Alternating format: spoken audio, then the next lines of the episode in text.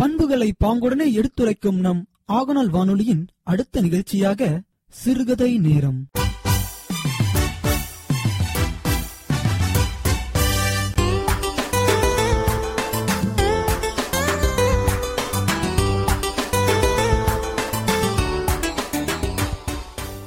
உலகளாமுணர்ந்து ஓதற்கரியவன் நிலவுலாவிய நீர்மலிவேணியன் அழகில் சோதியன் அம்பலத்தாடுவான் மலர் சிலம்படி வாழ்த்தி வணங்குவாம். வணக்கம் பேரன்பு கொண்ட எனதரமை ஆகநல் வானொலி நேயர்களே நாம் இணைந்திருப்பது ஆகநல் வானொலி தொண்ணூற்றி ஒன்று புள்ளி ரெண்டு அலைவரிசையில் இணைந்திருக்கிறோம். இந்த சிறுகதை நேரத்தில் ஒரு அருமையான கதையை நாம் இன்னைக்கு பார்க்க இருக்கிறோம் முன்னொரு காலத்தில் உழவன் ஒருவன் இருந்தான். அவன் ஒரு திருவிழா நாளன்று பக்கத்து ஊர் திருவிழாவுக்கு போயிருந்தான். அங்கே திருவிழாவையெல்லாம் சுற்றி பார்த்து மகிழ்ந்த அவன் கடை வீதிக்கு சென்று வேண்டிய தின்பண்டங்களையெல்லாம் வாங்கி சாப்பிட்டுவிட்டு அப்படியே வேடிக்கை பார்த்தபடி உலாவிக் கொண்டிருந்தான். அப்பொழுது எதேச்சியாக அவனுடைய நண்பனை பார்த்தான். அடடே உன்னை பார்த்து எத்தனை நாள் ஆகிறது? எப்படி இருக்கிறாய்? என்று நலம் விசாரித்தான். நண்பனும் இவனை பார்த்துவிட்டு அடடே எங்கள் ஊர் திருவிழாவுக்கு வந்திருக்கியா? சரி சரி வா எங்கள் வீட்டுக்கு போய் நல்ல பலகாரங்களை சாப்பிடலாம். வா. என்று அவனை அழைத்து கொண்டு அவனுடைய நண்பன் அவனுடைய வீட்டிற்கு சென்றான். அங்கு சென்று வீட்டில் இருப்பவர்களிடம் இவன் என்னுடைய சிறிய வயது நண்பன் என்று அறிமுகம் செய்துவிட்டு அவர்கள் வீட்டில் திருவிழாவுக்காக செய்திருந்த பலகாரங்களை எல்லாம் அவனுக்கு கொடுத்தார்கள். அவன் அந்த பலகாரங்களையெல்லாம் நன்கு சாப்பிட்டு கொண்டே சொன்னான் இது என்ன உங்கள் வீட்டில் இரண்டு உரல் இருக்குது? ஆனால் எங்கள் வீட்டில் ஒரு உரல் கூட இல்லை. நாங்கள் ஏதாவது ஆட்டுவதாக இருந்தாலும் சரி மாவை அரைப்பதாக இருந்தாலும் சரி இடிப்பதாக இருந்தாலும் சரி பக்கத்து வீட்டு உரலை தான் நம்பி இருக்கிறோம். எங்கள் வீட்டில் உரலே இல்லை என்று சொன்னான். உடனே நண்பன் அதனால் என்ன? எங்கள் வீட்டில்தான் இரண்டு உரல் இருக்கிறதே ஒரு உரலை நீ எடுத்துக்கொண்டு போ என்று சொல்லிவிட்டான். இவனும் நன்றி தெரிவித்துவிட்டு அவனுடைய வீட்டு நண்பர்களிடமெல்லாம் வீட்டு அன்பர்களிடமெல்லாம் விடைபெற்று கொண்டு நண்பன் கொடுத்த அந்த உரலை உருட்டி கொண்டு தன்னுடைய வீடு நோக்கி சென்றான். அவனுடைய வீடோ இரண்டு கல் தொலைவில் இருந்தது. அது தொலைவு வரை அந்த உரலை சாலையில் உருட்டி கொண்டு தான் போக வேண்டும். ஆகவே அவனும் மிக கடினப்பட்டு சாலையில் அந்த உரலை நீண்ட நேரமாக உருட்டி கொண்டே வந்தான். பாதி தொலைவை கடந்திருப்பான். சாலையானது ஒரே நேராக சமமாக இருந்ததால் அவன் அவ்வளவு ஒன்றும் கடினமில்லாமல் உரலை இவ்வளவு தூரம் உருட்டி கொண்டு வந்துவிட்டான் இப்பொழுது சாலையில் ஒரு சிறிய திட்டு ஒன்று இருந்தது. ஒரு மேடான பகுதி. ஒரு பத்து அடிக்கு அந்த மேடு இருக்கும். கொஞ்சம் நல்ல மேடு. இந்த மேட்டை தாண்டுவதற்கு அந்த உரலை உருட்டுவதற்கு அவனால் முடியவில்லை. அவனும் சோர்ந்திருந்தான். அவனும் பலம் கொண்டவட்டும் முயற்சி செய்து பார்த்தான். உரலை பாதி திட்டுக்கு மேலே பாதி மேட்டுக்கு மேலே உருட்ட முடியல. அப்படியே ஒரு முட்டு கல் கொடுத்து அப்படியே அந்த உரலை நிறுத்தி வைத்து விட்டான். இப்பொழுது என்ன செய்வது? யாரேனும் இந்த சாலை வழியாக வந்தால் அவர்களுடைய உதவி கொண்டு இந்த திட்டை தாண்டும் வரை இந்த உரலை உருட்டிவிடச் சொல்ல வேண்டியதுதான் என்று யோசித்துவிட்டு யாராவது வருகிறார்களா என்று பார்த்து கொண்டு அங்கே இருந்த மரத்தடியில் அமர்ந்திருந்தான். அப்பொழுது அந்த வழியாக ஒரு வயதான மூதாட்டி வந்து கொண்டிருந்தாள். அந்த பெண்மணியை பார்த்துவிட்டு இந்த வயதான மூதாட்டியா நமக்கு உதவப் போகிறாள்? இவளுக்கு என்ன பலம் இருக்கப் போகிறது? என்று ஏளனமாக நினைத்து கொண்டிருந்தான். அப்பொழுது அந்த மூதாட்டி அந்த வழியாக வந்தவள் இவனை பார்த்த உடனே இவனையும் அந்த உரலையும் பார்த்துவிட்டு விஷயத்தை தெரிந்து கொண்டாள். ஏன்பா இந்த உரலை இந்த திட்டில் உருட்ட முடியலையா?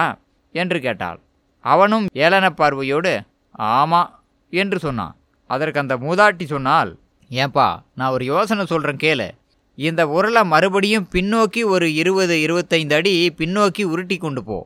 அதன் பிறகு உன்னுடைய பலம் கொண்ட மட்டும் மிக வேகமாக இந்த உரலை உருட்டிக்கிட்டே வந்தீன்னா இந்த திட்டு பகுதியை அப்படியே அந்த வந்த வேகத்தில் அப்படியே அந்த உரல் தாண்டிடும் என்று சொன்னாள். அவனுக்கும் இது சரியாகப்பட்டது. அடடே இந்த வயசான பாட்டி நமக்கு என்ன உதவி செஞ்சிட முடியும்னு நினச்சோம்.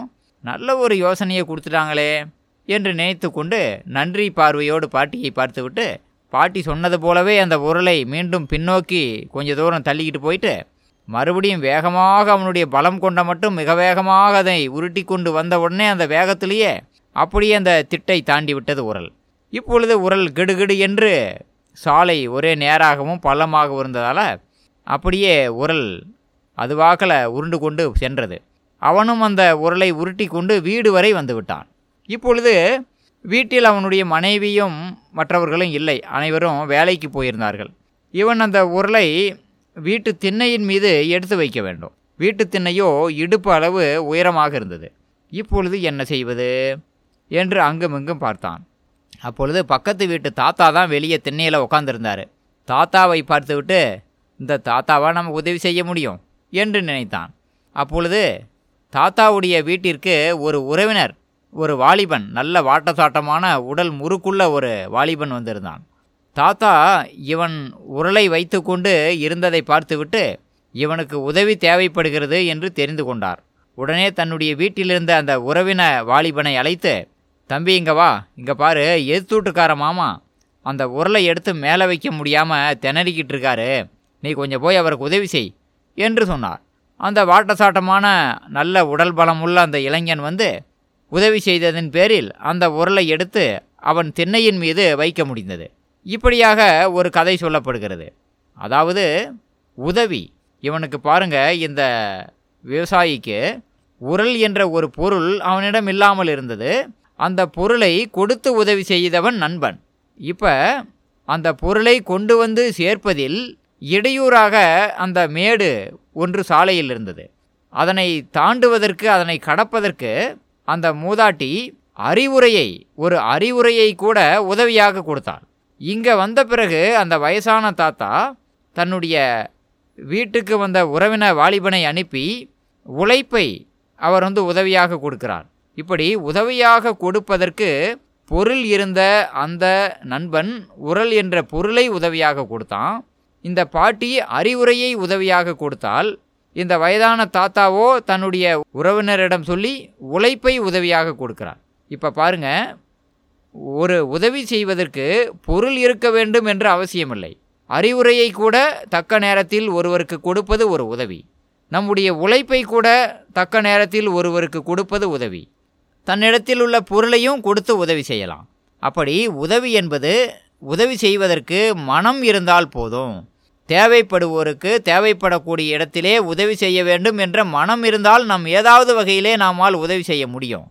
ஆகவே உதவி செய்வதற்கு பொருள் இருக்க வேண்டும் அதிகமாக செல்வம் படைத்திருக்க வேண்டும் என்ற அவசியமில்லை. ஒரு பழமொழி சொல்வார்கள் இந்த சமுதாயத்தில் பிறருடைய உதவியை பெறாமல் யாரும் வாழ முடியாது. ஆகவே மற்றவர்களுக்கு உதவி செய்ய எப்பொழுதும் தயங்கக்கூடாது என்று சொல்வார்கள். அதுபோல நாமும் மற்றவர்களுக்கு உதவியாக இருப்போம் என்று கூறி மீண்டும் ஒரு நல்ல கதையுடன் உங்களை சந்திக்கும் வரை உங்களிடமிருந்து விடைபெறுவது உங்கள் அன்புள்ள கதை சொல்லி செந்தில்குமார் துரைசாமி. நன்றி வணக்கம்.